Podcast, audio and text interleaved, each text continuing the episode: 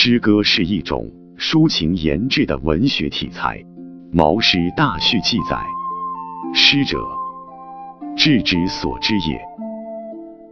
在心为志，发言为诗。”南宋言语沧浪诗话说：“诗者，吟咏性情也。只有一种用言语表达的艺术，就是诗歌。中国古代不和乐的称为诗。”和乐的称为歌，现代一般统称为诗歌。它按照一定的音节、韵律的要求，表现社会生活和人的精神世界。诗的起源可以追溯到上古。中国古代诗歌历经汉魏六朝乐府、唐诗、宋词。元曲之发展。关于古诗和近体诗，我们在前面的几讲中已经做了很详细的讲解。这一讲关于诗歌，我们将把重点放在现代诗歌方面。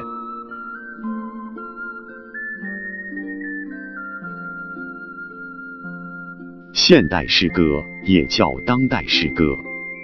它的主要流派有五四诗歌、新月派、现代派、湖畔派、九叶派、朦胧诗、第三代、中间代、七零后、八零后等。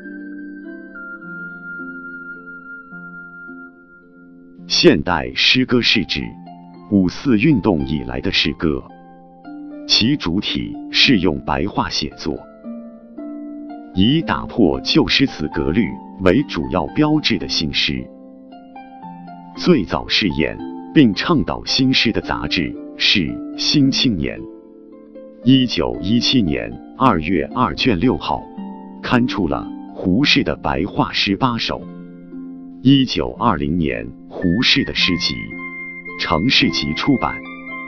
是第一部白话新诗集，代表初期新诗最高成就的是浪漫主义诗人郭沫若。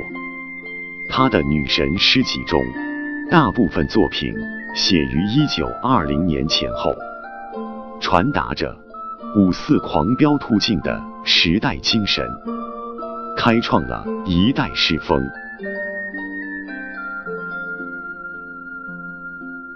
一九二六年，围绕着北京晨报的诗卷，集合了一批立志要为新诗创格律的诗人，其中有闻一多、徐志摩、朱湘等人。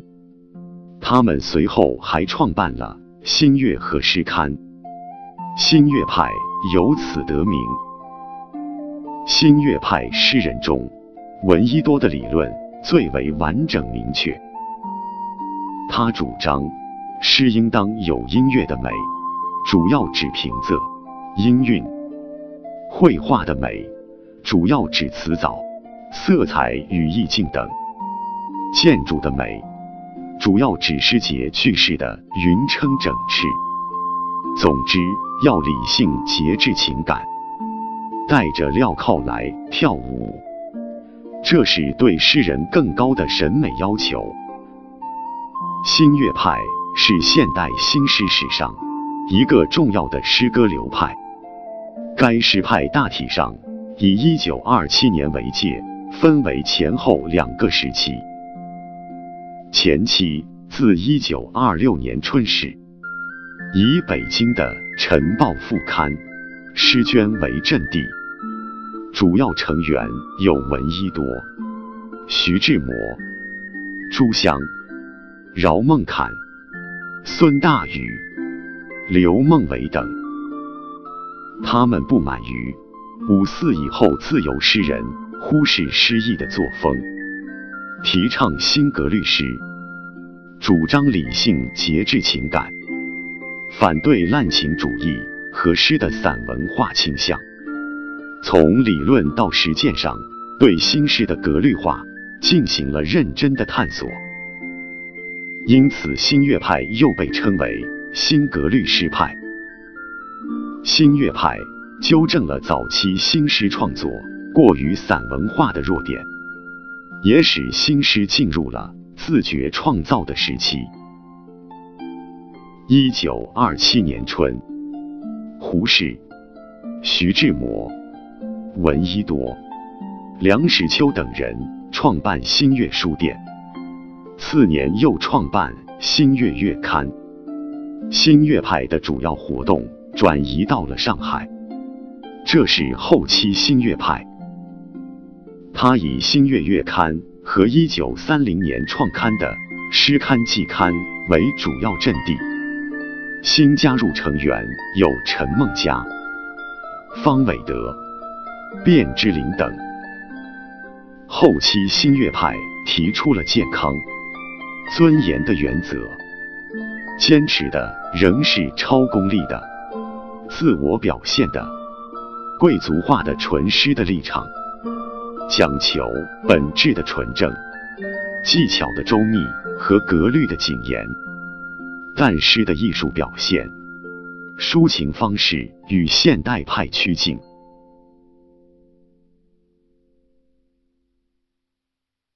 一九三二年之后，围绕《现代》杂志的一批诗人，包括戴望舒、何其芳、卞之琳、林庚等等，他们形成了现代派诗歌流派。何其芳的《寓言》等诗，华丽、精致；卞之琳的《数行集》，于目极善于。将日常生活的观察转为哲理性的感悟，其圆熟、冷静的表达常常出奇制胜。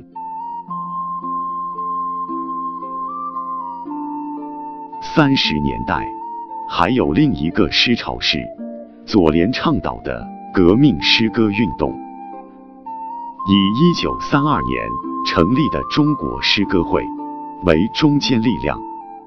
特点是密切反映时代变化，抒发革命激情，追求形式的大众化、通俗化，追求刚健壮阔的力量之美。三十年代成名的艾青和臧克家也是贴近现实、有着强烈的革命使命感的诗人，他们的创作更能代表这一时期。现实主义诗歌的成就，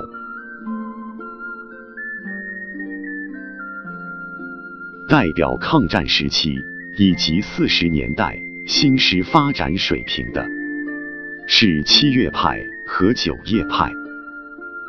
七月派是在艾青的影响下，以理论家胡风为中心的作家诗人群。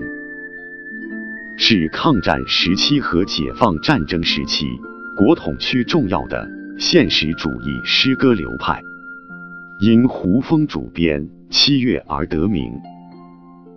代表诗人有艾青、田间、陆离、绿远、牛汉等。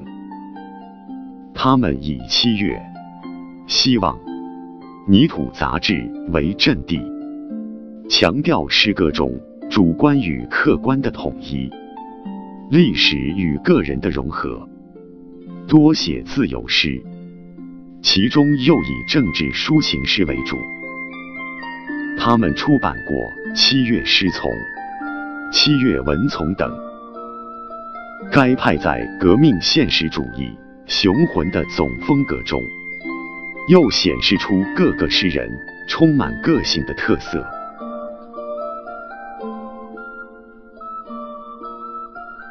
七月派是由抗战所催发的一个文学流派，其与现实焦灼的关系，决定着他的流派性格。救亡与启蒙互相促进，也是七月派的精神追求。而九叶派则是四十年代中国新诗》等刊物为中心的另一风格趋向的诗人群，又称中国新诗派。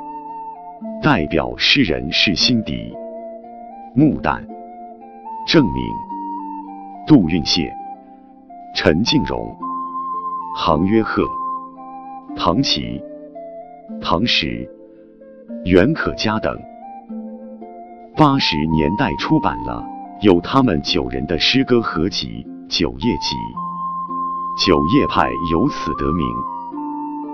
文学史通常认为，九叶诗派的艺术探求很有价值，拥有一批艺术水准较高的诗人诗作，对新诗的表达方式以及诗学观念都有大的突破。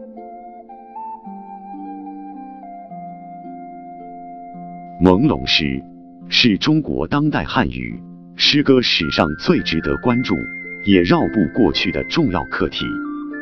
它的重要性还在于它开启了诗歌的多个方向，启迪了当代汉语诗歌的多种可能性。它的源头性的意义还有待进一步挖掘。对于当代汉语诗歌来说，朦胧诗始终是一个。强大的存在，一座含金量罕见、挖掘不尽的宝库。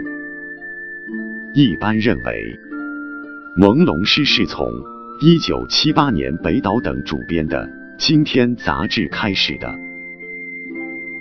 当时活跃于《今天》杂志的诗人，包括后来大名鼎鼎的舒婷、顾城、杨炼。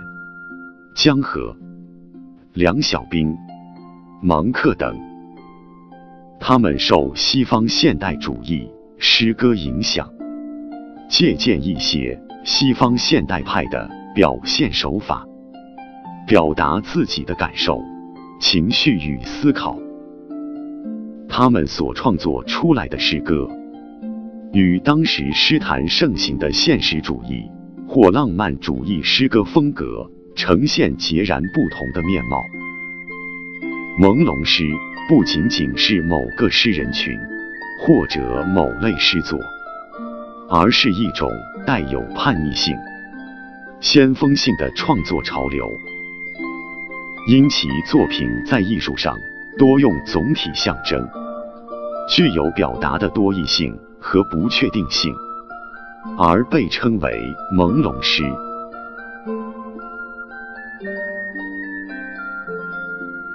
古典诗词是我国文学宝库中一颗璀璨的明珠，更是我国文学遗产的重要组成部分。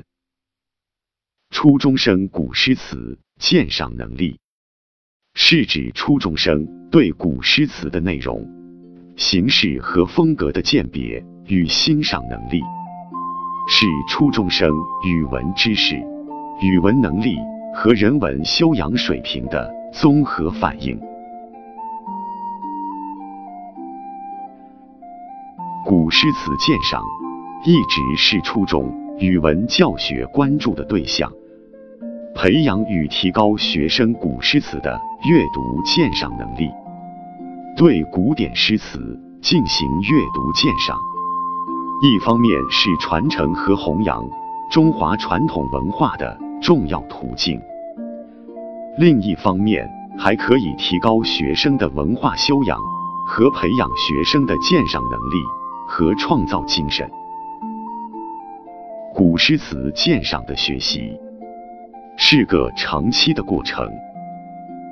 我们可以在七年级起始阶段就制定学生三年的古诗词积累计划，并为学生搜集更多。更好的古诗词，让他们诵、读、背，而且坚持每天定时定量，力求让学生达到熟读唐诗三百首，不会作诗也会吟的境界。在这里，就如何提高学生的古诗词鉴赏水平，给出几点建议。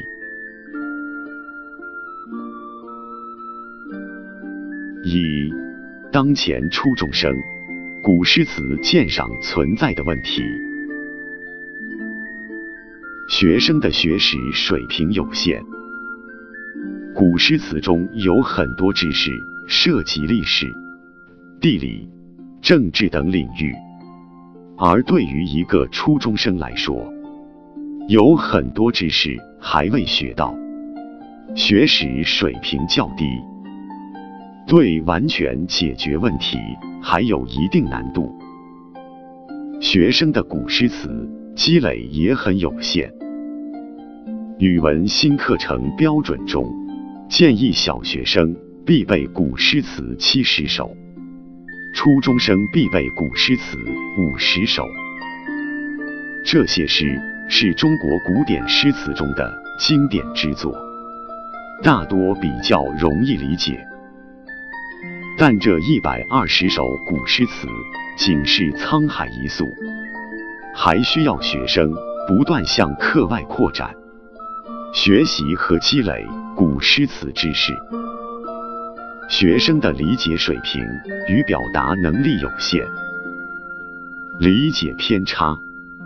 表达不清晰、不完善，是导致考试丢分的主要原因。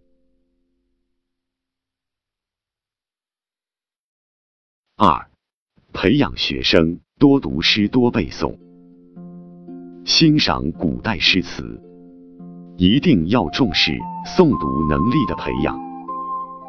通过朗读，感受古诗词的音乐美。体验古诗词的节奏、韵律，体会诗词浓郁的感情。诵读是读诗词的基础，读诗词而不能背诵，等于不读。能背诵，则日后必然有所领悟。谚语云：“熟读唐诗三百首，不会作诗也会吟。”说的就是这个道理。诵读能力包括朗读和背诵两项基本能力的训练。古诗词的朗读，既要达到正确清楚、自然流畅、传情达意的朗读要求，也要仔细品味诗的意境，了解一点格律。读出诗的韵律美，在鉴赏古诗词过程中，我们要始终把朗读和背诵放到所有环节的中心位置上来，用读来带动，并加深领悟，这样才能培养语感。当然，语感的培养需要一个量的积累的过程，没有足够的诵读量。浅尝辄止，我们的文化底蕴和人文素养是不可能有大的提高的。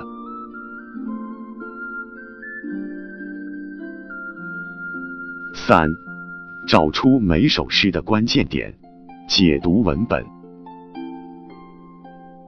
解读关键信息，初步了解诗歌。一看标题。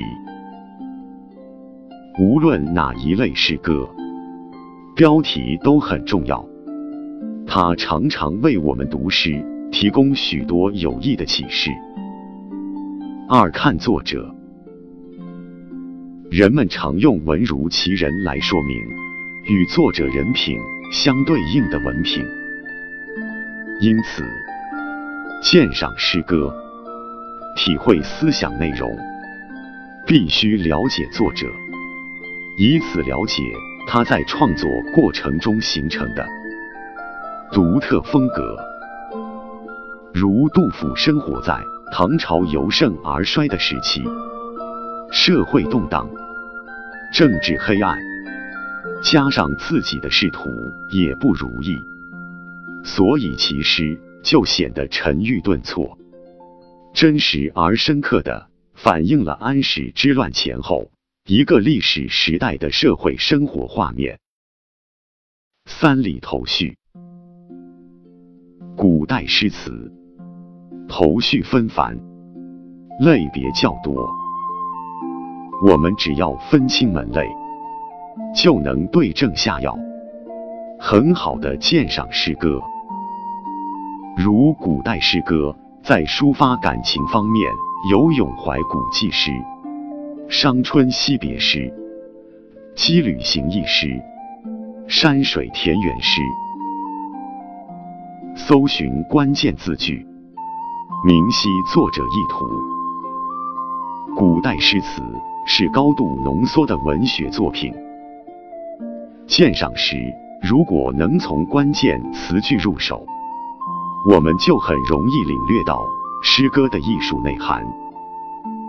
所谓关键词句，就是指那些能够帮助我们快速准确理解整个作品的主题思想或者脉络层次的词句。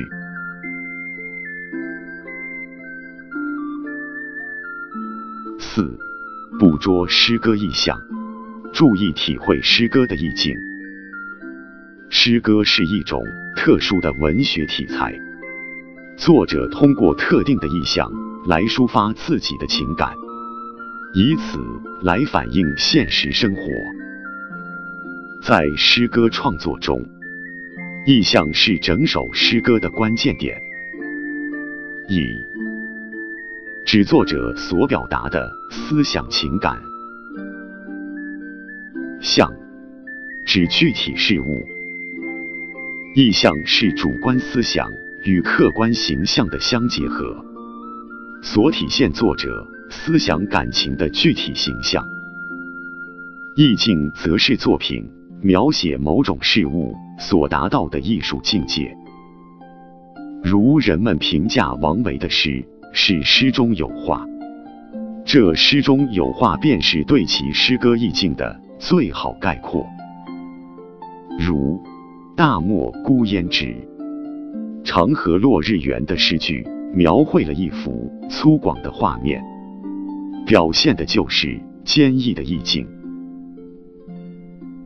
注意动静结合的手法，诗人在写诗时。很注意运用以动衬静或动静结合的艺术手法，创设意境。王维的诗《鸟鸣涧》中的蝉噪林玉静，鸟鸣山更幽就是以动衬静的名句。对厌烦了尘世纷扰的人来说，这远离尘世、人迹罕至之地，显然是无比幽静的。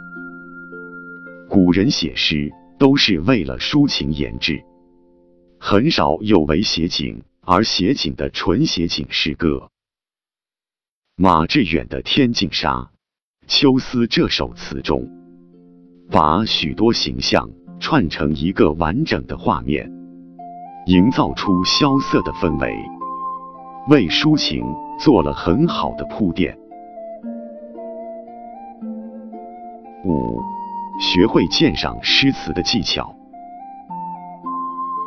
鉴赏诗词可以从修辞方法、抒情手段、表现手法、表达方式等角度进行诗歌技巧方面的赏析，并领会其作用；也可以赏析语言风格，直白或含蓄，质朴或绮丽。沉郁或豪迈等等，如李白的《行路难》，全诗最主要的特点就是运用了浪漫主义手法，充满丰富多彩的想象。一会儿飞至黄河，一会儿飞上太行，有时来到碧溪边上，有时乘舟经过太阳身旁，一忽而回到。四顾茫茫的现实面前，一忽而又乘风破浪，扬帆渡海。诗人用这种手法，充分表达对权贵的愤激之情，从而表现出自己的希望和理想。六，体悟诗歌的感情。诗言情，有的诗表达了。对人民疾苦的同情，如杜甫的“茅屋为秋风所破歌”；有的表达建功立业的渴望，如曹操的“龟虽寿”；有的表达思念亲友之情，如王维的“九月九日忆山东兄弟”；有的表达寄情山水田园的悠闲，如孟浩然的“过故人庄”。首先可以从诗歌的题目入手，因为题目往往揭示诗歌的内容或题材。如王勃的《送杜少府之任蜀州》，王维的《送元二使安西》等，从题目中就可看出属于送别诗；而李白的《望庐山瀑布》，陶渊明的《归园田居》，属于山水田园诗等。也可以从诗眼入手，因为诗眼就是一首诗中最精炼传神的字词，抓住了它，往往就抓住了诗的内涵。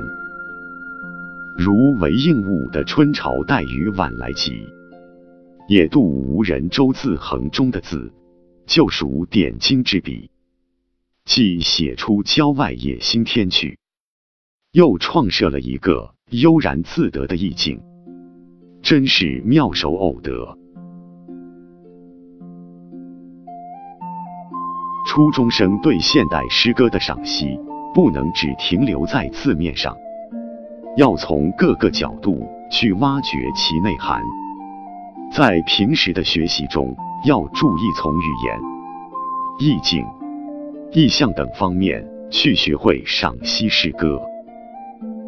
感受到诗人在诗歌中真正要表达的思想感情，把我们引领到更广阔的诗歌天地中，去享受诗歌所带来的美。